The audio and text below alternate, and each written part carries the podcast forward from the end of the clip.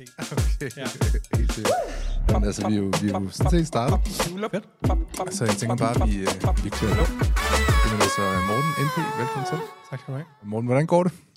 Det går godt. Det går godt. Tak for, at du spørger. Ja, Og tak du, for invitationen. Jamen selvfølgelig. Kan du, øh, kan du fortælle øh, folk, der sidder derude og ser med sådan lidt, lidt omkring, hvem, øh, hvem er du? Vi er jo over i noget, noget fitness. Vi er over i noget uh, træning, ja. Mm. Jamen, jeg er en uh, jysk gut på uh, 30 år. Er du jyde? Det kan jeg slet ikke. Er det rigtigt? øh, fra Silkeborg oprindeligt, og har øh, læst idræt i øh, Aalborg, på Aalborg Universitet. Og øh, i 2019 flyttede jeg til København for at blive øh, selvstændig personlig træner, og har i dag mit eget øh, personlige træningscenter på Islands Brygge, Mm. hvor jeg har min dagligdag. Mm. Og så er der noget, øh, der er noget content creator i det også, har jeg lagt mærke til. Ja, jeg, øh, jeg vil sige, at øh, jeg tager mig selv og min forretning seriøst, og det med at lave content øh, virker til at starte med, som om, at det er noget, man gør for sjov, og det er noget, man bruger sin fritid på, fordi man konsumerer meget content. Men når man driver en forretning, så er det jo en ret seriøs del Mm. af din måde at få klienter og kunder og opmærksomhed Mm. på. Så øh, jeg er all in på mm. content, og det har jeg været fra, inden jeg havde min forretning, faktisk. Okay. Altså, øhm, personlige træner, de har jo lidt samme ry som håndværkere. Ja, Altså, med, med det der mener jeg selvfølgelig, at man, man ved sgu ikke helt, om man kan stole på dem. nej. Altså, hvordan er det at være... Fordi nu er du uddannet jo, og der er ja. Ja. mange personlige trænere, som ikke rigtig er uddannet. Altså, altså professionelt. Altså, hvad er dine tanker omkring det? Øh, personlig træning har fået et øh, lille knæk her det seneste par år på, på tilliden, tror jeg.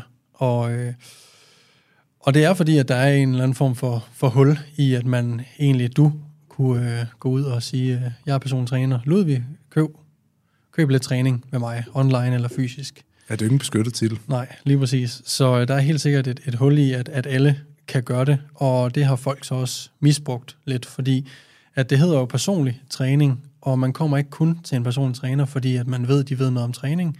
Man kommer ofte til dem på grund af, at man tror på, at de, den person, kan lære en, hvordan man taber sig, hvordan man bliver stærkere, eller hvordan man øh, får større muskler, eller hvad end ens mål nu er. Mm. Øhm, så der er helt sikkert et hul i, at, at vi kan ikke, øh, vi har ikke en måde at sådan kvalitetssikre alle på, at okay, vi har et, et minimum.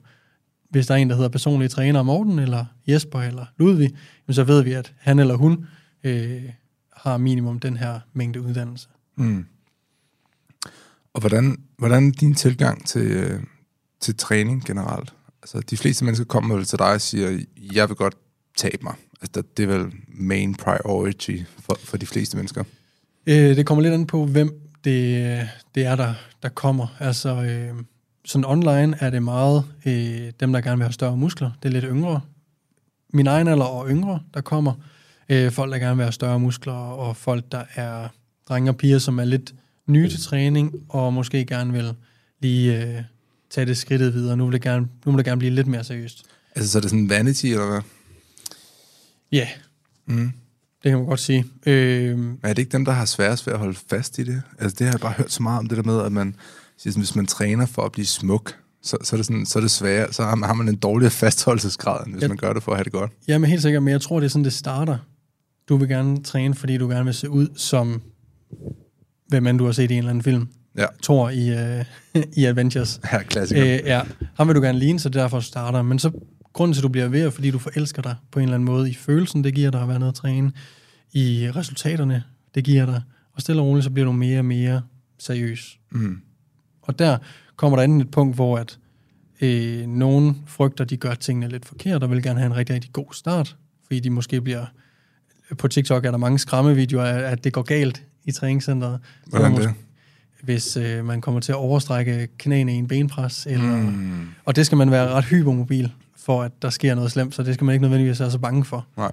Øh, det, er, øh, det er ikke Sådan normalt, benet at sådan vender ind og ind nærmest og sådan noget, ikke? Eller knæet bøjer den, øh, den modsatte vej. ja, den, hvad jeg vil kalde den forkerte vej. Ja. Øhm, så der kommer nogen, der gerne vil have hjælp til at få en god start, men der kommer også dem, som er meget, øh, der er gået ind i det selv, og blevet meget motiveret for det, og meget disciplineret, øh, og vil gerne øh, sikre sig, at det, de gør, er øh, det mest optimale, kan man godt kalde det. Mm. Hvis man nu sidder derude og, og godt vil i gang med at træne og blive sundere, hvordan, hvordan får man så skabt nogle rutiner, der, der gør, at man rent faktisk bliver ved? Fordi jeg tror, at de fleste mennesker kan genkende sig til, at de starter, og så går der to uger, mm. så, så, er så er de stoppet igen, ikke? Ja. Og så er der øh, halvanden måneds opsigelse for satan. ja, og især lige nu her i starten af året, ikke? Ja. Øhm, jeg tror, det vigtigste er at øh, være realistisk om, hvor man er, og hvor man gerne vil hen. Og lad være med at gå fra 0 til 100. Så mm. vær realistisk i, at jamen, hvis du slet ikke styrketræner, så kan du ikke forvente, at du kan holde en træningsrutine, der hedder 6 træningsdage mm. om ugen fra starten. Ja. Så der er ingen grund til at gå fra 0 træningsdage til 6 træningsdage. Så gå fra 0 til 2 træningsdage om ugen. Og når det bliver nemt at komme afsted to gange, så øg den til 3. Mm. Og det samme med, hvis du er luddoven og tænker, jeg burde nok lave en eller anden form for motion. Start med at gå, hvis du ikke laver noget overhovedet. Så begynd at løbe eller gå flere skridt. Øh, du har måske hørt, at 10.000 skridt er, er, en, er et godt antal skridt at, at, at gå efter. Ja. Men det er jo altid relativt til, hvad du går i forvejen. Hvis du mm. går 11.000, så er 10.000 jo ikke øh, særlig god målestok. Men hvis du går 8.000, så kan 10.000 være den næste skridt. Men tværtimod, hvis du kun går 2.000 skridt om dagen, vil du sidde og lave podcast ja. hele dagen, ja. jamen så er 10.000 altså en ret høj øgning af, af antal skridt og en stor ændring i din hverdag. Så sådan, man skal ikke gøre det for surt for sig selv? Nej, slet ikke. Det behøver slet ikke være, være surt at, at komme i gang og blive ved. Det er ligesom at, at eksponere det en lille smule af gangen. Mm. Så tag to til fire uger med én ting, og så skrue lidt op for volumen. Jeg synes bare, at der er sådan lidt det, det satens ved sådan generelt alting i livet, men specielt også træning, det er, at hvis man tvinger sig selv nogle gange til at gøre noget surt, så føles det som regel lidt bedre bagefter, mm. når man har gjort noget, der er ret surt. Jeg har jo selv dykket CrossFit. Ja, det, er rigtigt. det føles rigtig surt. Det føles rigtig surt. øh, men men, men efter, efter hver træning, så føles det rigtig godt. Ja. Øh, jeg stoppede på grund af en skade, jeg fik brok, ja. som mange jo får når de, og alle mulige andre skader, når de dyrker CrossFit, fordi ja. jeg løfter for tungt. Men jeg synes, det jeg så har fundet ud af nu med mig selv, det er at, at træne, øhm, efter jeg er blevet mere forsigtig efter den her brokskade. Så øh, tager jeg i, øh, for eksempel bare i Fitness World, og så løfter jeg lidt vægte, og dyrker lidt cardio mm. i 45 mhm. minutter, og så er det det. Og det har jeg fundet ud af, at den sådan kadence, den kan jeg sagtens holde 3-4 gange om ugen. Mm. Altså fordi det sådan er, det er let for mig får en energidrik, eller du er sådan, så der er sådan en, en, en treat derover at ja. det behøver ikke at være så skide, øh, så, så skide ubehageligt at træne. Nej. Men jeg vil så sige, at den følelse, jeg får bagefter, er ikke lige så fed, som da jeg dyrker CrossFit. Nej. Men, men der, det var også noget med, sådan, hvad du lægger i det, er jo også det, du får, får sådan ud af det, kan man sige. Men hvad vil jeg helst? Vil jeg helst være sådan, vil jeg helst træne sikkert resten af mit liv, eller dyrke CrossFit, give den fuldstændig, gå fuldstændig bananas og få en masse skader, for så ikke at kunne træne. Så det er hele tiden ja. sådan give and take, ikke? Der var øh, en underviser, der engang sagde til mig, at, og jeg synes, det var meget klogt egentlig, det, det at være personlig træner handler egentlig om at kunne læse mennesker, og mm. være god til mennesker helt generelt. Ja.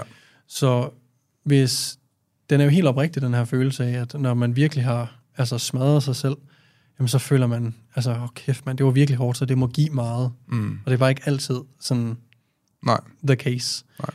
Så når du som persontræner måske ved, hvad klienten har brug for, så bruger du størstedelen af deres tid på det, og så færdiggør du ved at lave et eller andet, der føles, der ikke nødvendigvis giver mening, men her spiller du lidt på deres følelser af, at okay, hvis de laver en eller anden form for et lille workout, 10 minutters uh, workout, hvor de er konstant i bevægelse i 10 minutter i den sidste del af timen her, så går de derfra helt stærk åndet, og fuck, tusind tak for en fed træning, men du har egentlig brugt ekstremt lidt tid bare på at skabe den der følelse af, at det var virkelig hårdt i dag, mm. og så har du brugt størstedelen af tiden på noget, der egentlig ikke føles lige så hårdt, men egentlig giver dig lidt bedre resultater ja. på det længere sigt. Mm. Hvordan, øh, hvordan oplever du, at det største vægttab, det sker. Fordi det er, sådan, det er sådan en ting, jeg har med mig selv. Jeg kunne godt tænke mig, at du er, jeg er over 30, og kan godt ane, at min maveregion begynder sådan at bule en lille smule ud. Den klassiske dadbot, mm. bil, bildæk, øh, dukker sådan stille og roligt op, ikke? og den har lettere ved at blive siddende. Ja. Øhm, hvordan skal jeg tabe mig? Ligesom alle mulige andre. Mm. Hver kalorier underskud. Det er bare det. basically. Ja.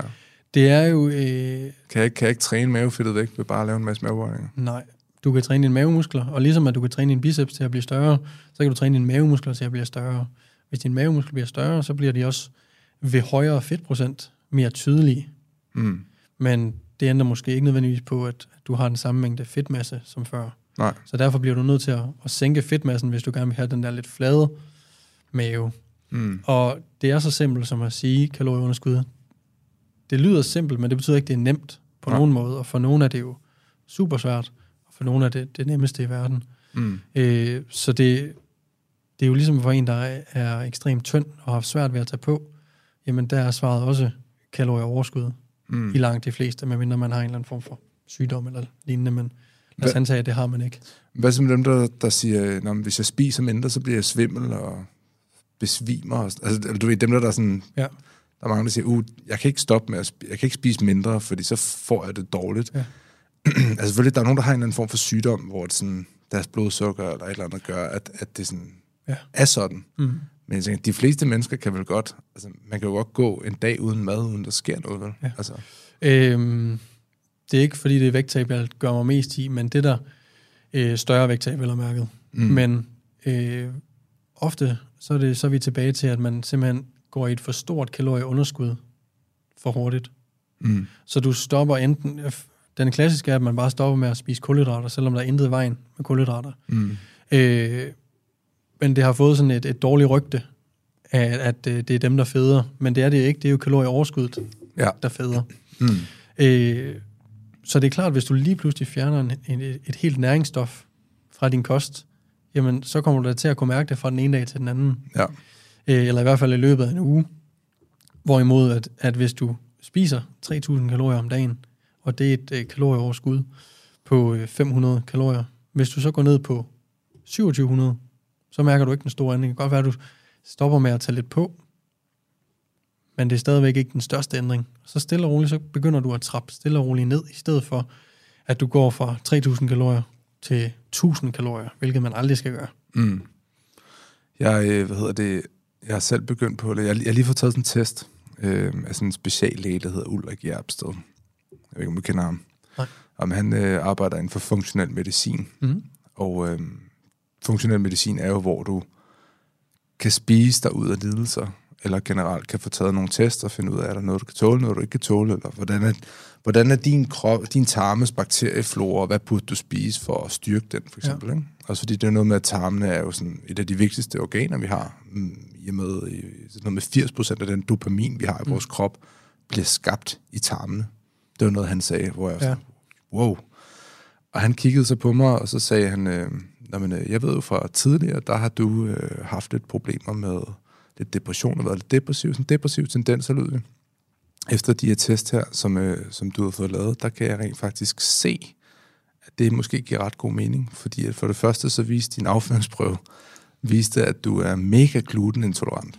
Okay. Og hvor jeg var sådan... Altså, jeg har bare gået hele mit liv bare og fyret gluten ned, ikke? Ja. Ja. Altså, Mr. Pizza her, ikke? Og så tænkte jeg, okay, det var godt nok satans, ikke? Og det viste også, at mit, øh, mit immunforsvar var i sådan en super højt beredskab. Mm. Altså sådan... Øh, altså, det var... Øh, man kunne se på, øh, på afføringsprøven, at jeg havde mega mange antistoffer mod gluten. Mit immunforsvar var sådan i ultra højt beredskab. Mm. Og det er jo nok fordi, at jeg blev ved med at kaste gluten ind i min krop, når den ikke kan lide det. Ja. Så immunfor, immunforsvaret stikker fuldstændig af, hvilket gør, at man bliver træt og kan blive sådan depressiv og generelt sådan, have sådan svært ved at holde koncentrationen og sådan noget. Ikke? Så jeg for en måneds tid siden, så stoppede jeg med at spise gluten. Og begyndte at, altså jeg er sådan virkelig gået all in på sådan noget helse og, biohacking her, Mhm. mm-hmm. ikke? Øh, tag koldvandsbad om morgenen, Ja. øhm, for at øge den her forbrænding af fedt med noget, de brune fedtceller eller et eller andet. Øhm, og siden da har jeg bare, du ved, efter jeg kom hjem fra arbejde, havde, havde jeg altid en tendens, det var før det her, havde jeg sådan en tendens til sådan at crashe, hvor jeg bare var sindssygt træt, altså det var en 4-5 tiden, og bare lyst til at falde i søvn. Ikke? Mm. Jeg stopper gluten, begynder på det her koldvandsbad, og lige pludselig så kommer jeg hjem, og så kan jeg stå og lave mad til mine unger, uden, ja. at, uden at føle, at jeg er ved at falde i søvn. Ikke? Mm. Det er sådan ret vildt, hvad sådan nogle enkelte sådan nogle ændringer, ens, ens krop kan gøre. Ja. Også, altså, jeg fandt ud af, at der er noget, jeg ikke kunne tåle, og jeg har gået og spist hele mit liv. Altså, jeg har jo ikke stoppet med at spise gluten. Jeg gider ikke være ekstrem omkring det. men nu er jeg gået og lavet sådan nogle tests, for eksempel, hvor jeg tog to uger, hvor jeg ikke rigtig spiste gluten, så var jeg hjemme hos min, øh, min far, hvor vi fik pasta. Mm. Okay, nu prøver jeg skulle lige at fyre noget pasta ned og se, se hvad der sker. Ikke? Kommer hjem, har det egentlig fint nok, lægger mig til at sove, sover af helvedeste. Dagen efter jeg vågner, har jeg ondt i hovedet, ikke? Ja. hvor jeg bare sådan, jamen, altså, Ja. ja. det, giver, det, giver jo, det giver jo god mening, det her, ikke? Altså, Jo. sådan, der er et eller andet, min krop ikke kan lide det her. Altså, nu skal jeg gevaldigt ned på, øh, på gluten, ikke? Mm. Der vil jeg også sige, altså, hvis man har råd, og man mistænker dig et eller andet, så synes jeg bare, man skal, altså jo tidligere man kan få taget sådan en test i sit liv, og finde ud af, om der er noget, man ikke kan tåle. Altså sådan, Bestemt. Og he- her går det ind, og her snakker du mere om, hvad kan man sige, hvis der er noget ubehag i kroppen, eller hvis man synes, ens krop agerer anderledes, end den måske burde. Det kan ikke passe, jeg skal være så træt. Det kan ikke passe, jeg ja. skal øh, have ondt i hovedet øh, hver evig eneste dag, eller hvad end det måtte være. ja, fordi alt var tækket af på mig. Jeg drikker ikke så meget. Jeg, Mm. øh, du ved, jeg, jeg sover sådan, har sovet sgu okay, ikke? Øh, spiser forholdsvis sundt, troede jeg. Mm. øh, og, træ- og trænet tre-fire gange om ugen, ikke? men stadig vildt træt. Ja. Og så fjerner jeg den ene ting, og så forsvinder det. Altså, det er, det er helt vildt. Men det her, det er meget øh, specifikt til dig, ja. At du ikke kan tåle Mm. gluten, men du, spi, du øh, lappede det i dig, Ja, det er det. lyder det til. Øh, hvor at det er en det er noget, der virker for dig, Mm. hvor at selvom at du spiser garanteret ret sundt, du ja. Vidste jo ikke, at du ikke kunne tåle gluten. Ja, det kunne lige så godt være mælk, eller Præcis. korn, eller... Ja, det var også Hvad end det nu, Ja. øh, hvad end det nu er, så, øh, så ændrer det ikke på sådan de fundamentale regler for, hvordan vi taber os. Fordi du, hvis du gerne vil tabe dig, og du spiser gluten, så er det ikke nødvendigvis, så tabte du dig sandsynligvis ikke, fordi at du stadigvæk spiste gluten. Du havde måske stadigvæk en, en dalende energi efter arbejde og, og, og så videre. Ondt i hovedet, dårlig søvn, eller hvad det var. Mm. Men hvis du lå et kalorieunderskud, så havde du stadigvæk tabt dig. Mm. Det sjove ved det, det var, at, øh, at den her gluten her, den gjorde, at øh, jeg havde noget, der hed, som han betegnede, det er så bare sådan en, en ting i tarmene. Man kan have noget, der hedder leaky gut. Mm. Det vil sige, at sådan med de her lameller, der er nede i tarmene, de, sådan, øh, de bliver sådan porøse eller eller andet, så maden trækker ned i selve tarmens sådan grundstruktur. Ja. Og det gør så, at tarmen er irriteret. Og når tarmen er irriteret, så har den sværere ved at optage de næringsstoffer. Så den gjorde også, at jeg var... Øh, altså det kunne også være en, af grundene til, at jeg var træt af rent faktisk. Min tarm var ikke god nok til at optage den mad, Mm. som jeg fyrede ned i den, fordi ja. den var irriteret på grund, af, på grund af gluten. Men ja, altså, det er jo rigtigt. Det er jo, det er jo, det er jo min case.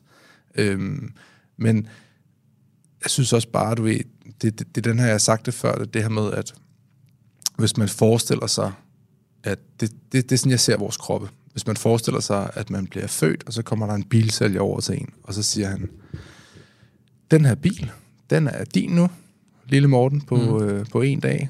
Øhm, og det er den eneste bil, du kommer til at have resten af dit liv. Altså, det er jo lidt vores krop. Altså, Mm. sådan, hvis man fik den bil, så vil man jo altså for det første finde ud af alt omkring hver en lille skrue, der er i den, så man ved, hvordan man kan fikse den. Hvad for en olie kan den godt lide? Hvad for en benzin kan den her type bil, som du har fået, godt lide? Hvordan kører den bedst? Hvordan skal jeg bruge gearstangen? Alt sådan noget her, ikke? Og det er jo det samme med vores krop. Altså sådan, vi har jo alle sammen forskellige kroppe, så sådan super vigtigt at finde ud af, hvad for en til at altså sådan, fungere godt Mhm. mm. som menneske. Fordi man, det gør jo også, at, at jeg kan leve nu resten af mit liv. Jeg tænker, shit, hvis jeg ikke havde fået taget den der test her, så kunne jeg jo måske leve... For det første, så, så vil jeg højst sandsynligvis leve kortere tid, fordi jeg indtil jeg blev 90 år gammel, spiste gluten Mm. øh, i uanede mængder. Ikke? Øhm, og det vil jo skære nogle... Altså, den stress vil skære nogle år af min krop. Mm. Det vil det unægteligt gøre. Ikke? Øhm, for det andet, så nu kommer jeg så nok til at leve et liv, der er forhåbentligvis er længere, men også... Altså, det handler jo ikke bare om at leve lang tid. Det handler også om at leve lang tid Og have det godt. og have det godt, ikke? Og det er vel også en af grundene til, at, at du, øh, du hjælper folk, tænker jeg. Altså, Bestemt. Men her snakker du om, hvis øh, den bil, du er blevet givet, piver, ja. Og der er, du, kan, du kan mærke eller høre eller fornemme, der er et eller andet, der ikke er rigtigt. mm, Øh, det, jeg tror, mange, øh, der oplever, at de enten er meget oppustet eller har ofte hovedpine, altså de her symptomer, som man ved, altså det er ikke, det er ikke noget, folk normalt har hver dag. Det er ikke noget, man skal have hver dag. mm, Jamen, så er det, at man kan gå ind og tage de her test.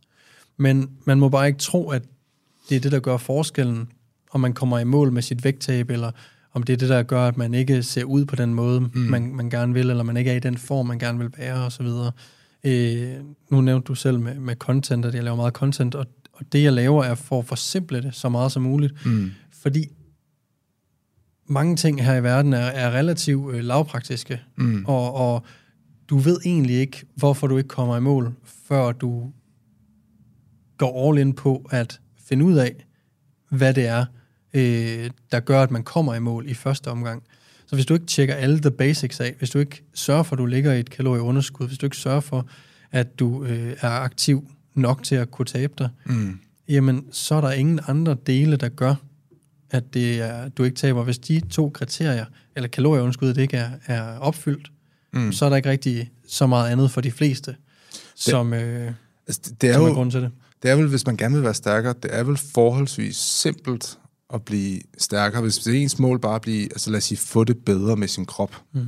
Tabe sig lidt og blive stærkere. Altså du mentalt få det bedre. Ja. Altså, så er det vel ret få øvelser, man, man behøver at lave. Det er vel nogle, altså hvad er det, nogle squats og nogle, altså du ved, de store, mod, eller hvad, hvad, hvad, skal man ud i? Øh, jamen, øh, du har helt ret. Helt simpelt, så er det øh, noget pres og træk til overkrop og underkrop. Mm. Så simpelt kan det, kan det gøres. Så squat vil være en presøvelse for, for underkroppen, og en dødløft eller curl kan være en, en træk for underkroppen. Pres til overkroppen kan være en brystpres eller skulderpres, og en trækøvelse kan være en pull-down eller row. Mm. Øhm, Men hvis man så vil tones på en eller anden bestemt måde, så begynder det at blive nørklet, ikke? Altså, Mm, både og. Altså, det kommer an på, hvor, hvad er dit øh, udgangspunkt, og hvad er det, du, du gerne vil. Fordi jeg tror langt den her... Altså, Arnold var jo ikke... Øh, den måde, han træner på, er jo slet ikke den måde, vi træner på i dag, Arnold Schwarzenegger. ja. Øh, vi bruger stadigvæk nogle af øvelserne, og vi træner stadigvæk... Øh, han trænede hårdt dengang, og det er jo derfor, han blev så, så skide stor, sammen med lidt... Øh, Lidt snød. lidt muskelbokser. øhm, hvad hedder det? Men uanset om han har taget det videre eller ej, så var han blevet en muskuløs mand. Mm. Altså, øhm, så det kan egentlig gøres ret simpelt, meget langt hen ad vejen, og det behøver ikke være så mange, man behøver ikke være så skide detaljeorienteret, og det er det, jeg tror folk, øhm, Jeg tænker, det, åh, det er avanceret at begynde at træne, ikke? ja, eller, eller det kan ikke passe, det er så simpelt. Mm. Jeg tror ofte, folk ikke tror på, at det er så simpelt, som det egentlig er. Det, de bare ikke forstår, er, at det handler ikke om nødvendigvis det specifikke, de skal gøre. Det handler mere om, hvor lang tid de skal gøre det. Og det er derfor, de ikke rigtig kommer i gang. Det er fordi, at de får at vide, at det her, det tager måske et år, det du gerne vil Hmm. opnå. Sådan, hold da kæft, jeg vil gerne opnå det inden, for en måned. Og så søger man alle mulige andre veje, og prøver på diverse diæter, og prøver på diverse eh, træningsprogrammer, øh, som de ikke får de ønskede resultater af. Mm. Og, og tiden går jo alligevel. Så når det år er gået, hvor jeg sagde, at du kan nå dit mål om et år, jamen så står du stadig om et år og ikke har opnået noget som helst, fordi du har let efter den hurtigere måde at gøre det på. Mm. Så du kan enten bare vælge at indse, at gode ting tager tid, ting, der er værd at have, og ting, der er værd at, at, at opnå, det tager tid. Mm. Øh, og hvis du starter i dag, jamen, så kommer du hurtigere, end hvis du starter om et år. Hvad nu, hvis man sover dårligt? Altså, altså, det har vel rimelig stor betydning for øh, restitution og sådan noget, ikke? Bestemt. Øh, hvis du sover dårligt, øh, hvis du sover dårligt, eller hvis du sover for lidt, tror jeg er to lidt forskellige ting. Mm. Øh, og begge ting har også nogle ret, igen, simple løsninger. Sover du for lidt, så bliver du nødt til at finde øh, en time eller to i døgnet, hvor du kan enten få dig en middagslur, Mm. eller du bliver bare nødt til at gå tidligere i seng Ja. øh, og finde ud af det, eller acceptere, at der er en periode i dit liv måske, hvor du ikke sover så meget. Ja. Men du skal være velvidende om, at øh, du kan ikke blive ved med at sove kun 5 timer Mm. om natten. Og jeg tror også, det er lidt individuelt, hvor meget søvn vi egentlig har brug for. Ja. Nogle kan godt kun fungere på, på 7 timer måske, og nogle skal have tæt på 9 timer. Ja. Det er sådan lidt en individuel ting. ja, det finder man ud af. Det, Ja. det er jo sjovt, det her med sådan at have det godt kropsligt, øhm, efter jeg begyndte på den her rejse for, for nogle år siden, og sådan prøve at finde ud af, hvad nysgerrig på min egen krop.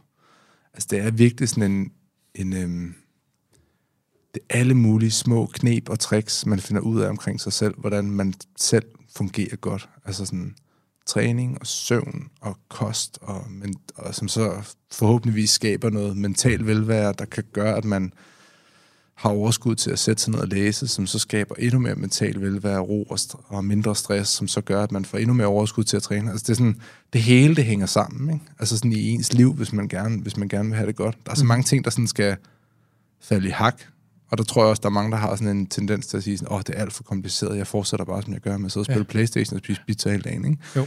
Øhm, hvordan, hvordan, får, hvordan får du folk i gang, som sådan, måske er sådan et sted, og har svært ved at komme i gang? Hvordan, hvordan får man folk op på stolen?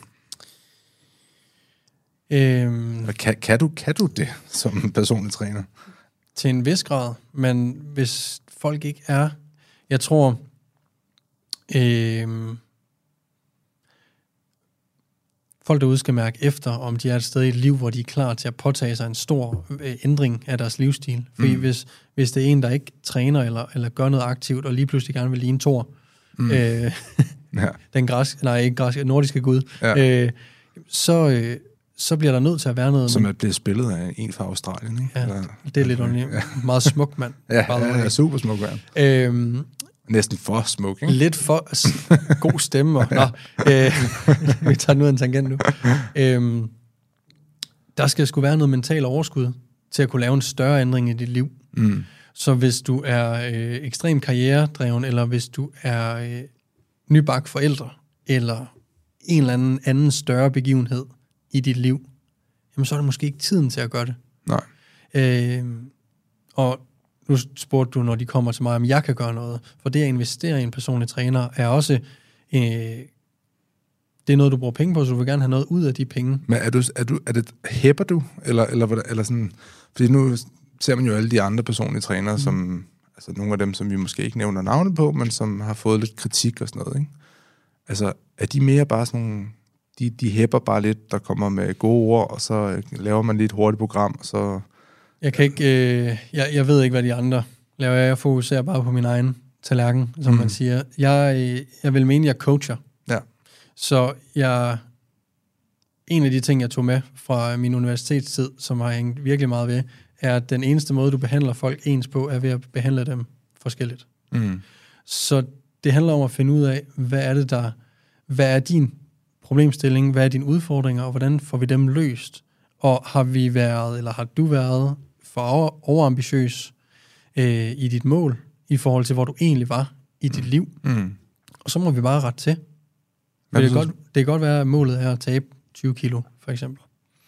Men hvis du kun er et sted, hvor, at, hvor 5 kilo måske virker øh, som nærmest uoverskueligt, jamen så er det jo en kæmpe sejr at tabe 5 kilo. Mm. Men det virker ikke så, som en så stor en sejr, hvis målet egentlig var 20. Mm. Men er det vigtigt for dig at ramme 20 i år, eller bare komme tabe 20 kilo inden for måske 2-3 år, og så holde de 20 kilo af din krop i resten af dit liv? Hvad betyder som kosten hjælper du med der? Øh, Eller er det sådan ja, træning? sparring, kostvejledning. Hvad, øh, fordi, altså, jeg har et sådan problem, seri- øh, eller et seriøst problem med slik. altså sådan, jeg, øh, lige så snart der, jeg ved, der er slik i hjemmet, mm. så går jeg fuldstændig bananas. Ja. Altså sådan, det er sådan en, åbner en pose slik, og så er det bare haps, haps, og så, så er den væk. Ja. Øh, Hvad, øh, hvordan, hvordan kommer jeg væk fra det? Altså fordi, at min, øh, min forlovede, hun kan godt finde ud af at have slik hjemme. Mm. Men når jeg ved så, at hun har købt slik, så begynder jeg, så gemmer hun det. Og så begynder jeg, altså, så fanger jeg mig selv i at rende rundt sådan og lede efter det. du ved, det, det stikker helt af. Ja. Altså, Jeg tror, at... Øh, hvorfor må du ikke spise slik, for eksempel? øhm, fordi at jeg, øhm, jeg binger det. Ja. Og hvad sker jeg har rent faktisk, men rent faktisk har jeg, jeg har nok, jeg har lyst til slet ikke at spise slik, fordi jeg kan mærke, at sådan, jeg, jeg sådan, det gør ikke noget godt for min krop. Øh, jeg kan mærke, det er sådan, det, jeg vågner ikke op dagen efter at have spist en masse slik, og har det lige så godt, versus hvis jeg har spist mega sundt og ude at løbe en tur. Og, altså, du ved, sådan, jeg vågner op med en anden energi, Ja. og det er den tilstand, jeg godt vil være i. Hvor meget vil du gerne være i den? Jamen, jeg vil rigtig gerne være i den, ikke? Men, men, det, men det, er stadig den her, det er stadig den her mentale Ja. det her men- mentale træk her, der er i mig. Og, og det er sådan en, øh, det er sådan en afhængighed nærmest, ikke? Jeg tror, i, i det tilfælde, når, når man bliver ved med at gøre det, så er det fordi, at øh, alternativet er, ved ikke at gøre det, er ikke, gevinsten er ikke stor nok. Nej. følelsen, du beskriver, er ikke, øh, fylder ikke nok ind i dig til, at du i stedet for, du, det lyder ikke til, at du kan tage et eller to stykker slik, hvilket der er intet er galt i jo. Hvis man bare kan lige smage på, på sit yndlingsslik, mm. og så lade resten af skålen eller posen ligge, det er der intet galt i. Mm. Øh, det, der bliver udfordringen, er, hvis du ikke kan spise et stykke, man skal spise en, to, tre poser. Det er der, ja. ja. øhm, så bliver du nødt til at finde ud af med dig selv, hvad er det, hvorfor er det, jeg skal lade være med at spise det slik? Ja. Og det er jo nok fordi, at jeg, jeg gerne vil, øhm, vil have det. Jeg ærger mig over, hvis jeg, øhm, øh, for eksempelvis, hvis jeg tager på druk, for eksempel. Mm. Altså, hvis jeg tager ud og drikker, øh, så ved jeg godt, at når jeg tager ud og drikker, så ved jeg godt, at dagen efter kommer jeg til at have det sindssygt dårligt. Ja. Øhm, og det er jo ikke det samme som at spise slik, men jeg kan bare mærke, at jeg, jeg fungerer ikke lige så optimalt Nej. på slik, som jeg gør på guldråd. Altså, du er sådan, du er ikke? Ja.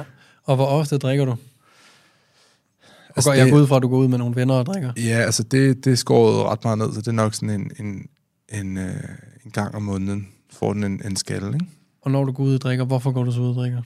Det er jo fordi, det, det, det, det er det sociale. Ja. Altså, jeg sidder ikke derhjemme og drikker alene. Nej. Det, så, Så- det, så det er et tidsspor i hvert fald. så, så nu opvejer det at være social med dine venner og drikke nogle øl, eller hvad det er, I drikker, øh, de tømmermænd, der er dagen efter. Jamen, det er jo så sjovt, fordi det er jo det, det ikke rigtig gør. Og det er jo også lidt, jeg kan mærke, at efter en gin og tonic, mm. så stiger lysten til den nummer to, og villigheden til at tage nummer to stiger også. Så det er sådan et, øh, det er sådan et ondt øh, spænd, og sådan for mig, når jeg ikke har den der stopklods der, så jeg bare, kender jeg mig selv godt nok til, at sådan, hey, jeg er nødt til bare at være sådan ultimativ, og bare sådan sige sådan, fuck no, jeg drikker bare ikke, fordi at jeg, mm. jeg, kan simpelthen ikke, jeg kan simpelthen ikke styre det. Men jeg har også noget, øhm, jeg har også en historie, der gør, at jeg ligesom min omgang med alkohol, jeg har været DJ i mange år, ja. så jeg har været vant til at stå bag en DJ-pult, hvor at, øh, når man stod og spillede, så kom der en valginde op og sagde, Nå, men hvad, hvad for nogle flasker skal du have? Ikke? Så kommer de op med to flasker. Altså, du ved, sådan, så for, for mig har det bare været sådan all or nothing, så jeg tror også, jeg skal sådan omskoles på en eller anden måde. Ikke? Men det er jo også, man kan sige, hvis man generelt, hvis man kigger på vores alkoholkultur i Danmark, jeg tænker også som, som personlig træner, må man også tænke, Jesus Christ, vi har et ret vildt forhold til alkohol i det her land, ikke? Bestemt. Men, øh, Jeg ved du selv drikker. jo, men det er også kun med venner. Ja. Og det er så meget sjældent. Mm. Øh, men det er ikke, fordi der er noget som sådan galt med, med alkohol, og det kommer også igen an på, jamen hvad er det, jeg prøver at opnå? Hvis jeg prøver at komme i form, Mm. jamen så øh, kan jeg godt finde ud af at sige nej til alkoholen, fordi så opvejer øh, mit mål meget mere, end det at drikke et glas rødvin eller en gin og tonic, Mm. eller syv, sammen med, sammen med vennerne. Mm. Fordi det her, det er, jeg kan altid få den gin og tonic. Ja, Den løber ikke nogen vegne. ja. Men det at komme i form, det har jeg måske sat mig et bestemt mål om, det vil jeg gerne i år, fordi jeg skal x. Mm. Hvad jeg skulle på en fed sommerferie, eller jeg skulle giftes, eller altså, hvad end det nu måtte, måtte være, derfor vil jeg gerne i form. Så det opvejer den øh,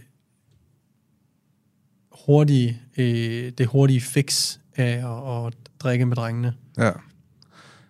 Jeg tror, det er det her med, at, at man sådan på en eller anden måde skal sådan have nogle... For mig at se, har det altid hjulpet mig at have nogle, nogle ambitiøse mål øh, for, hvad det er, jeg gerne vil. Og jeg tror Mm. også måske, at mit, mit mål omkring at komme i form er måske ikke ambitiøs nok.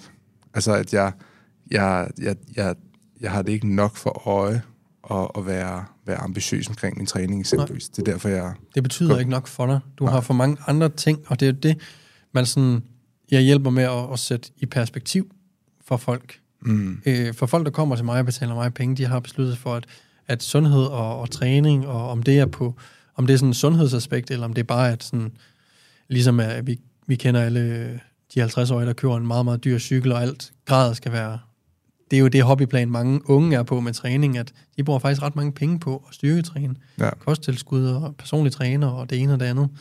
Øhm, så for nogle er det også bare, at, at hobbyen betyder så meget for dem, fordi det giver dem så meget glæde i deres Mm. hverdag. Men der er man ligesom kommet til en realisering, at der skal gøres et eller andet, og nu har jeg været, nu er jeg klar til ligesom at lægge en indsats. Mm, Og ikke før du er klar over for dig selv, er klar med dig selv om, at jamen nu vil jeg altså gerne lave en ændring. Nu, den her øh, mave farmave, som du kaldte den, mm. er simpelthen blevet for stor. Nu, nu kan jeg ikke mere. Mm. Og jeg ved ikke, hvad jeg skal gøre. Så nu søger jeg hjælp. Eller nu gør jeg aktivt noget fra i morgen, eller på mandag, eller hvornår end man nu. Der er jo mange, når det skete, det skete for mig selv. Øh, jeg var oppe og veje omkring 115 kilo eller sådan noget. Så nu vejer jeg 93, så jeg tabte mig dengang. Mm-hmm. Øhm, jeg har også været på nogle antidepressiver og sådan noget, så det gjorde også, at jeg tog ret meget på. Men generelt også, når man er på antidepressiver, så er man jo ikke ligefrem den mest aktive type, højst sandsynligvis, fordi man godt kan lide at sidde ned og slappe af og sådan noget. Ikke? Øhm, og så det kombineret med alkohol og ligge i sengen og spise pizza. Ja. gør, så tager man på, ikke? øh, hvad hedder det? øhm, men øhm, det, der ligesom, øh, hvad hedder det, skete dengang, det var, at jeg, jeg tabte mig 20 kilo, men jeg kan huske, at det, det, der startede det, det var, at der var en på Roskilde Festival, og det var sådan noget i 2012, eller sådan noget, der sagde til mig, hold da op, du har godt nok lagt dig ud. Og det var første gang, øh, at der var nogen, der rent faktisk havde sagt til mig, og jeg, jeg vidste det rent faktisk ikke selv. Altså, jeg tror, der er mange, der sådan, når de kigger sig selv i spejlet, så kan de ikke se, eller sådan, fordi når man tager på, så sker det jo så langsomt. Altså, så du vender dig, du vender dig bare til at se din krop, mm. og så øh, lige pludselig, så går det op for wow, Ja. der var sgu lige 20 kilo, Ja. altså øh, for, for meget der, ikke? Hvad tænker du, du, du der, det er rent faktisk noget, vi har snakket om i podcasten her før, sådan, kan man, kan man sådan sige til folk, sådan, hvis man nu har en ven for eksempel, der har taget på, eller mm. hvor man bliver sådan lidt nervøse for, for deres sådan velvære, Ja. kan man sige noget til folk? Ja, sagtens. Synes du det? Ja, men ikke ligesom han gjorde det. Nej. Man kan spørge, hvordan de har det. Ja. Fordi det er jo ofte et tegn på, at øh, hvis det begynder at blive, altså hvis du bliver meget større, end de har set ud i, i mange år, så er der en eller anden, der har været en eller anden ændring i livet, mm. øh, som måske har gjort dem ked af det, eller gjort dem inaktive. Mm. Øh, og det, han, når jeg siger, ja, det kan man godt, så mener jeg ikke, at man kan sige, hold da op, Ludvig, du har lagt dig ud. Men det er at spørge, hvordan de har det. Og spørge lidt ind til deres liv i stedet for. Og øh, Tror, du, tror, tror du generelt, at sådan overvægtige mennesker, de, de har sådan, de ikke er helt så glade, som de kan være? øh, Jeg ved godt, det er et farligt spørgsmål. Ja, det er meget. Men jeg vil sige, folk, der, som du gjorde, tog det på over en, en årrække. Altså, du har ikke altid været overvægtig. Nej. Så derfor har der været en eller anden, der, der er har været en eller anden trigger. Der har været et eller andet, der gør, at okay, lige pludselig så tager du 20 kilo på. Hvordan, hvordan pokker det, kan det være? Mm. Øhm, og no, nogen tager det på over altså mange år. Vi Mm. kender de der fædre, der bare, hvis vi ser gamle billeder af dem, fra da de var øh, 30 år. Så og får de børn. Ja, og så dung, dung, dung, dung. øh, og der er det jo børnene, der måske gør, at, at, at de øh, slapper mere af og er mindre aktive, fordi at det at rende rundt efter børnene mm. måske bliver, bliver udmattende. Ikke? Øh, så det behøver ikke være, at der er sket noget dårligt. Nej. Men det, men det sjove er, at man... Du ved, dem, dem, jeg, dem som siger... Nu har jeg altså ikke mødt nogen, der siger det her, men man har jo set det på de sociale medier, at, at hvis man er overvægtig, så kan man sagtens øh, have det godt. Og det, det er jeg helt enig i. Men jeg tror bare ikke, at du har det lige så godt, som hvis du ikke var overvægtig. Mm. Altså sådan... Øh, den der mere sådan lethed, man har i kroppen, når man ikke vejer for meget. Ja. Altså det, det, det er svært at forklare, fordi jeg har, Ja. jeg har jo oplevet det der med at veje for meget, og så komme ned i den vægt, jeg er nu, hvor jeg føler mig let, jeg kan sådan bevæge mig nemmere, og du ved, det er bare sådan rare, ikke? Altså, Men hvis det, de ikke har været nede i den vægt, ja, så, så, så, de har ikke det referencepunkt. Nej. Så selvfølgelig kan det have det godt. Og du kunne garanteret også godt have det bedre, end du har det nu, og det kunne jeg også. Men vi er ikke, den grund til, at vi kunne have det bedre, er måske ikke lige så obvious. nej. Og, og vi får den heller ikke spyttet i hovedet hele tiden, som folk, der er overvægtige, måske gør. Mm. Øh, de føler ofte måske, at folk kigger meget på dem, eller der kommer nogle grimme kommentarer, eller hvad end det nu kan være. Mm. De kan måske godt mærke, at de er overvægtige. Men samtidig så har de heller ikke referencepunktet i, hvordan det føles at være lettere, 20 kilo lettere, 50 kilo lettere. Ja, Fordi vi er, jo ikke, vi er jo ikke skabt til at være overvægtige. Altså det, det tænker jeg ikke umiddelbart, hvis man kigger på den menneskelige sådan, Mm. fysik. Altså det er jo ikke, det er ikke vores nulpunkt Nej. at veje for meget. Altså sådan, vi er jo skabt til at løbe, løbe rundt og fange vores bytte og, og sådan være, sådan generelt være i kalorieunderskud, som, Ja. som mennesker tænker jeg, ikke? Eller hvad? Jo, men alligevel så ser du børn, der alligevel går til fodbold og er, er overvægtige. Men er, der, er, det ikke sådan, er det ikke forskellen på sådan noget børn og, og voksne til sådan noget valbefedt og sådan noget? Der er sådan noget genetisk i det. Altså, når valpefedtet begynder at bevæge sig op i voksenalderen, altså så er der, eller sådan, de der mennesker, der siger, at jeg, jeg, jeg er født sådan med store knogler, mm. eller du ved, sådan, jeg kan ikke gøre for det, det er mine gener. Øhm, altså, er, det, er der nogen, der bare ikke kan tabe sig, eller kan, kan alle tabe sig? Øh, der er helt sikkert nogen, der har nogle rigtig store udfordringer med ja. det, men selvfølgelig kan alle tabe sig. Kan ja. de tabe sig lige meget? Det tror jeg ikke, og jeg tror lige så meget, at, at dem, der altid har været overvægtige, er også meget en miljøting. Mm. Det er dem, deres øh, forældre måske overvægtige, eller de har bare ikke sendt dem nok til sport, eller fodret dem øh, med den rette mængde mad. De kan sagtens have lavet den i gåsøjen rigtige mad, men mm. de har måske bare lavet dem øh, spise til de sprækket. Mm. Hvordan, øh, hvis man nu skal hvis man nu skal starte med at træne, hvordan skal man så gøre det, hvis man nu ikke har råd til at øh, komme ned hos øh, Morten NPC VIP Services mm. på Islands Brygge? øh, hvordan, hvordan, øh, hvordan griber man det Jamen, øh, man melder sig ind i et træningscenter, mm. og så har man måske bare set en YouTube-video, eller TikTok, eller Instagram-opslag fra Morten NP. Og øh, øh, der ligger jo simpelthen så meget information derude, og øh, gratis træningsprogrammer, og altså introduktionsvideoer, jeg skal komme efter dig, fra mig og alle mulige andre. Så information er der, er der nok af, og det kan også være ekstremt overvældende. Men egentlig så er det jo egentlig bare at komme ned og, og, og gå stille og roligt i gang. Mm. Man kan jo eventuelt gå ned i den lokale fitness world og købe en, en, en lille instruktionstime, hvis man er helt på bare bund, og så derfra begynde at søge lidt på nettet. Men jeg tror, de, de fleste, der træder ind i et, uh, i et træningscenter, har en nogenlunde idé om, hvad, hvad de forskellige maskiner måske træner, og så bare gå i gang. Mm. Bedste øvelser? Hvad er det for nogle? Du må have nogle favorites. Øh, selvfølgelig har jeg det. Fordi jeg er jo sådan en typen, jeg sætter mig derover og så, så, så frygter jeg leg day, ikke? Mm. Så det, det kommer desværre i øjeblikket, hvis jeg skal være helt ærlig, kun en gang med anden uge, eller så. Ja. Fordi at, øh, der, øh, hvad fanden var det, det var Anders Nedergaard, jeg havde inden. Han sagde, mm. der, der er biceps, så er der biceps, og så er der biceps. Ja. du ved, ikke? Øhm, jeg vil sige, at det, øh, der findes mange få dårlige, dårlige øvelser. Og så kommer det jo egentlig bare ned til, til præference, hvad man godt kan lide. Men jeg vil sige, en, en god øvelse for, sådan, for mig er ofte en, som er øh, bænkpres. Mm. For jeg godt kan lide at lave den, men den er også, det er også en god øvelse til både at løfte tungt i, og løfte i alle forskellige rep ranges, og er nem at lave øh, progression i. Enten mm. tage flere gentagelser med den samme vægt, eller tage mere vægt med samme gentagelser, mm. som egentlig er, er essensen af at styrketræne. Det er, det er at få fremgang med styrketræning, er at løfte samme vægt for flere gentagelser, eller løfte samme gentagelser med mere vægt. Så hvis man gerne vil have, øhm, okay, hvis jeg nu gerne vil have store muskler, er det så lav vægt, mange reps, eller er det omvendt? Der er ikke sådan, du kan sådan set øge muskelmassen ved alle gentagelses, eller rep ranges, mm. som det jo så fint hedder på engelsk.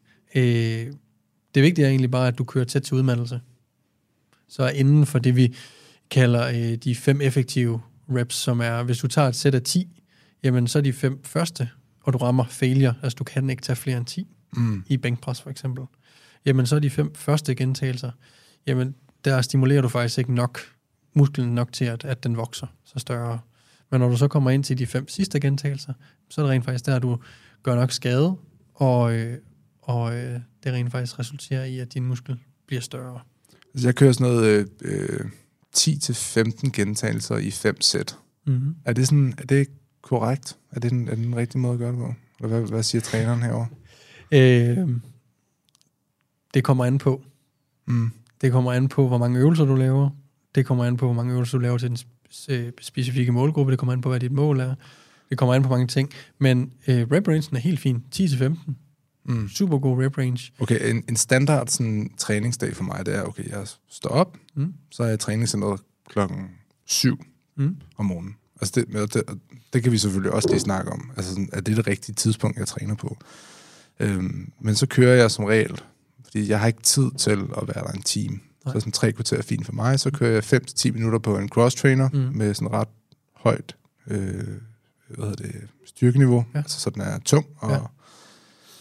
Får forbrændt en 100-150 kalorier, for en lille bitte sweat-on, mm. Mhm. fordi jeg, jeg gider ikke rigtig gå i badet over, så jeg sådan prøver sådan ikke at blive sådan helt drenched, Ja. fordi så, kan man tage på arbejde bagefter. Ja.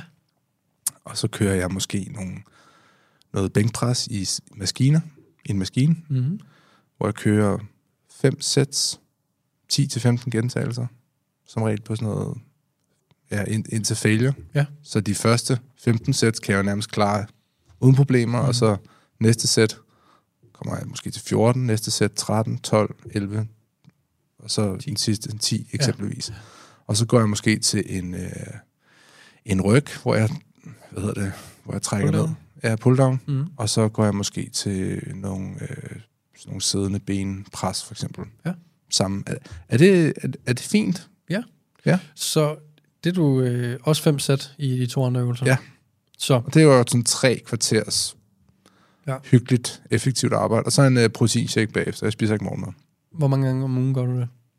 Tre gange. Fint. Øhm, så for det første, bryst og ryg, det er to modsatrettede bevægelser.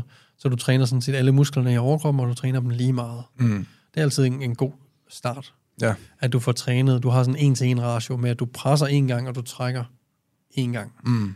Bare sætmæssigt. Så du har fem sæt bænkpres for eksempel, og du har fem sæt pull down eller row. Ja. Og lidt det samme for benene. Du så laver du benpres, fem sæt. Mm. Så vil jeg måske også lave, det er meget forlov, mm. helt balle. Så vil jeg også lave noget baglov for eksempel. Så måske ikke køre en fjerde øvelse. Ja. Okay. Øh, hvis du gør det tre gange om ugen, så er det sådan set 15 sæt per muskelgruppe, hvilket er, er egentlig ret meget.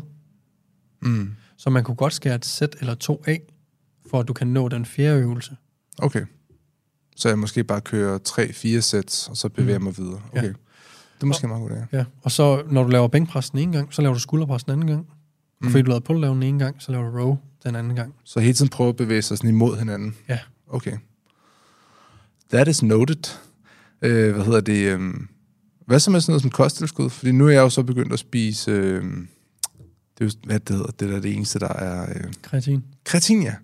Og der er jo rent faktisk, der har jeg mærke der er begyndt at ske nogle ret vilde ting, efter jeg begyndte at spise det. Fordi det pludselig Ja. blevet meget stærkere. Ja. Før jeg spiste kreatin, der kunne jeg tage 15 armbøjninger. og Der, der følte jeg sådan, jeg var sådan i okay form.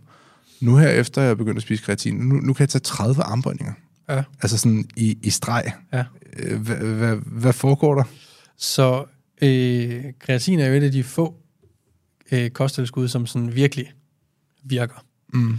Øh, og det er et, som man nok kan høre på dig, et præstationsfremmende middel, som er lovligt heldigvis. Mm. Og det er jo noget, vi egentlig får hver dag igennem kød og så videre, men vi supplementerer med det, således at, at vi kan danne mere energi i musklen. For det hjælper egentlig til den øh, ATP-produktion, der sker inde i musklen, som basically bare den energi, musklerne bruger. Mm. Og når den får fyldt lageret op, basically, inden for en måned af at tage 3-5 gange om dagen, øh, jamen så har du den fulde effekt. Og det er derfor, at du inden for den første måned kan se, okay, jeg bliver måske lidt stærkere. Får man større muskler også? Ja, fordi at hvis din præstation bliver bedre, som jeg sagde, den måde, dine muskler vokser på, er, at du tager den samme, de samme kilo for flere gentagelser, eller du tager øh, de øh, samme gentagelser for flere kilo. Hvis du tager 15 armbøjninger med din kropsvægt, og du nu tager 30, så har du taget den samme vægt for flere gentagelser. Mm. Og det er kreatin, der hjælper med det. Så indirekte, så hjælper den egentlig med at få større muskler, fordi mm. du præsterer bedre. Giver det mening? Ja, det, ja, det giver mening. Øh, Så, så kreatinen giver ikke dig nødvendigvis større muskler, men den er præstationsfremmende, og når du kan præstere bedre, så får du større muskler og stærkere muskler. Hvad så med pre-workout?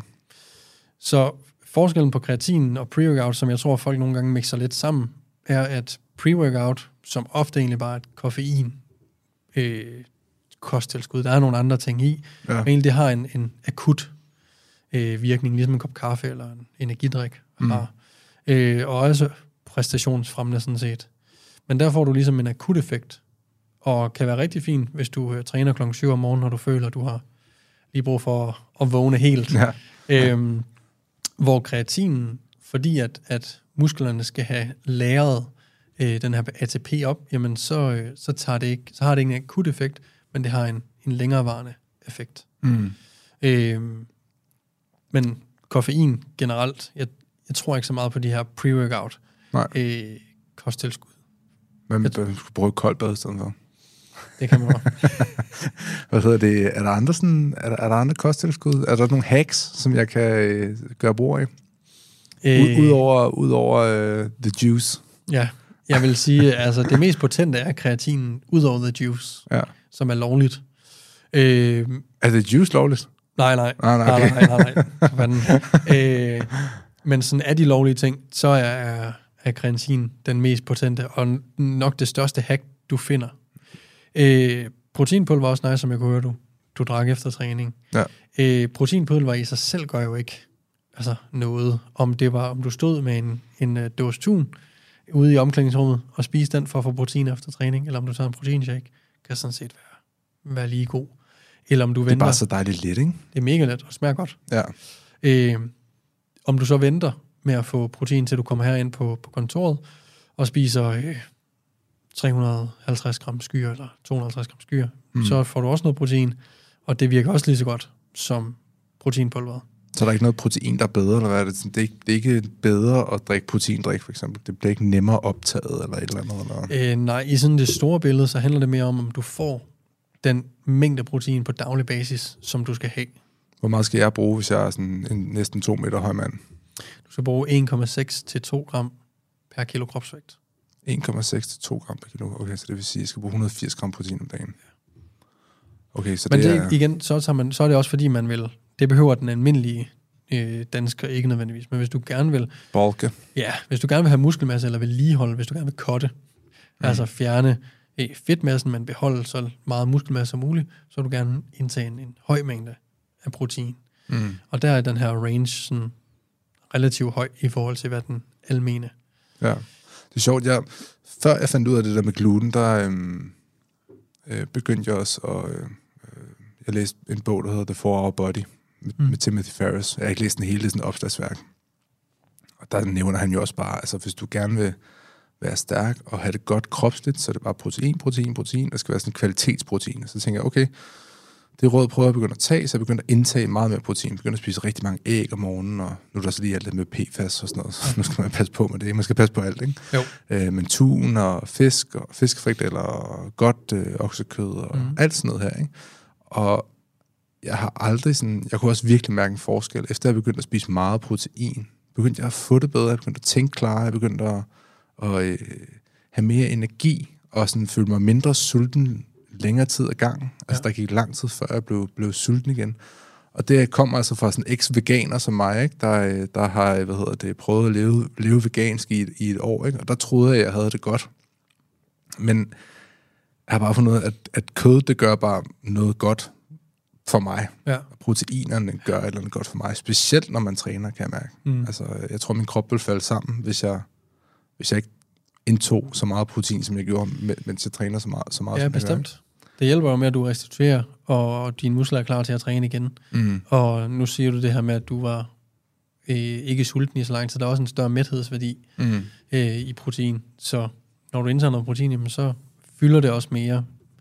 Hvad, hvad med sådan noget som, at, øh, nu træner jeg om morgenen. Mm. Hvad er din holdning til det? Det synes jeg bare, du skal blive ved med. Er, er der ikke et, øh, et tidspunkt på dagen, der er sådan, okay, det her, det er det bedste tidspunkt på dagen, eller, eller hvad siger forskning? Øh, jeg ved faktisk ikke, hvad forskningen siger på... Øh, jeg tror, der er lavet noget studie på, øh, hvornår det er bedst at træne på dagen. Mm. Men øh, igen, så kommer det altid ned til, hvad, du, hvad, du kan, hvad der passer ind i din hverdag. Mm. Og du kan altid vente dig til at træne om morgenen. Der er ja. helt sikkert nogen derude, der nok føler i hvert fald, de ikke kan. Der er så meget B-menneske, at det der med at træne klokken syv, altså deres krop fungerer bare ikke. Det havde jeg heller ikke troet for tre år siden, at jeg ville gøre, men så, så fik jeg to børn, der ja. Begge to valgte i en periode at vågne klokken halv fem, ikke? Så, nå, så er det jo nemt nok. Præcis. Så har du været op nogle timer. Ja. Så, så jeg tror, at, at det handler mere om at, at finde ud af, hvordan det passer ind i ens hverdag, end hvad der er bedst øh, ud fra forskning. Fordi det er klart, at den træning, øh, du får mindst ud af, det er den, du ikke laver. Mm.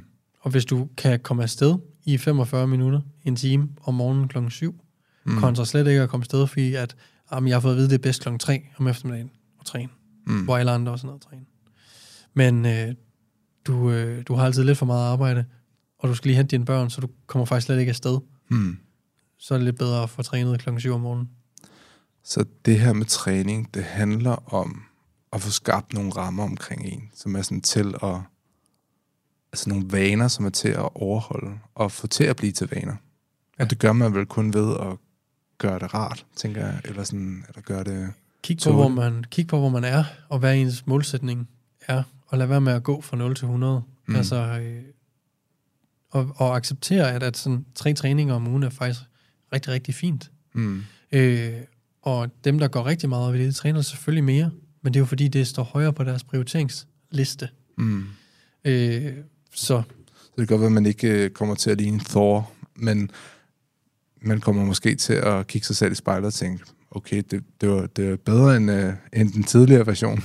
Ja, og man kommer måske til at være i stand til at øh, få lidt mindre skader, lege lidt bedre med sine børn, øh, ja, generelt bare have det lidt bedre i sin krop, være i stand til at, at gøre nogle spontane aktive ting, mm. i stedet for at altid trække en fiber. Ja. Øh, når, man, man, når man laver en eller anden spontan øh, fodboldkamp, eller hvad pokker det nu kan være, ikke? Helt sikkert. Hvad, hvad, hvad er next up for dig i forhold til, det er jo sådan et uh, content-univers, du er i gang med at bygge dig på uh, de sociale medier, og du har lige startet dit eget center op og sådan noget. Hvad, øh, hvad, hvad står den på for Morten NP? Øh, jamen, den står sådan set bare på at øh, bygge en, øh, en stor og sund træningsforretning, hvor jeg kan hjælpe øh, både øh, meget, meget få mennesker rigtig, rigtig meget, og mange mennesker en lille smule. Så Mm. contenten, der ryger ud, er for, at øh, jeg vil gerne kunne øh, om nogle år, øh, 5-10 år, gå ind i hvilket som helst træningscenter, og øh, vide, at jeg er nået, simpelthen nået ud til så mange, at der er nogen herinde, der har fået et eller andet tip af mig, uanset hvor end det er i Danmark, jeg er. Og så er der en gruppe mennesker, som øh, kommer ned til mig på Islands Brygge, eller arbejder med mig online, som jeg har gjort en stor forskel for, for jeg kunne hjælpe dem en til en. Det er fedt at hjælpe folk på den måde, er det ikke? Meget. Ekstremt givende. Altså, for, altså og, og folk, der går, ikke går all in, men, men, men folk, der har succes med det, altså, de er jo, de er jo sindssygt glade, kunne jeg forestille mig. Ja. Jamen altså, øhm, med det, Morten, så tror jeg, jeg vil sige øh, tak, fordi at du, øh, du gad at kigge forbi. Det var mega fedt at snakke med dig. Selv tak, og Jeg tak håber- for invitationen. Jeg håber, du har lyst til at komme forbi en anden gang og snakke øh, træning. Det er i hvert fald noget, jeg sådan selv er ret glad for at snakke om. Så øh, fedt. Fedt. Tak fordi du gad at kigge ud. Tak for det. Ses. Hej.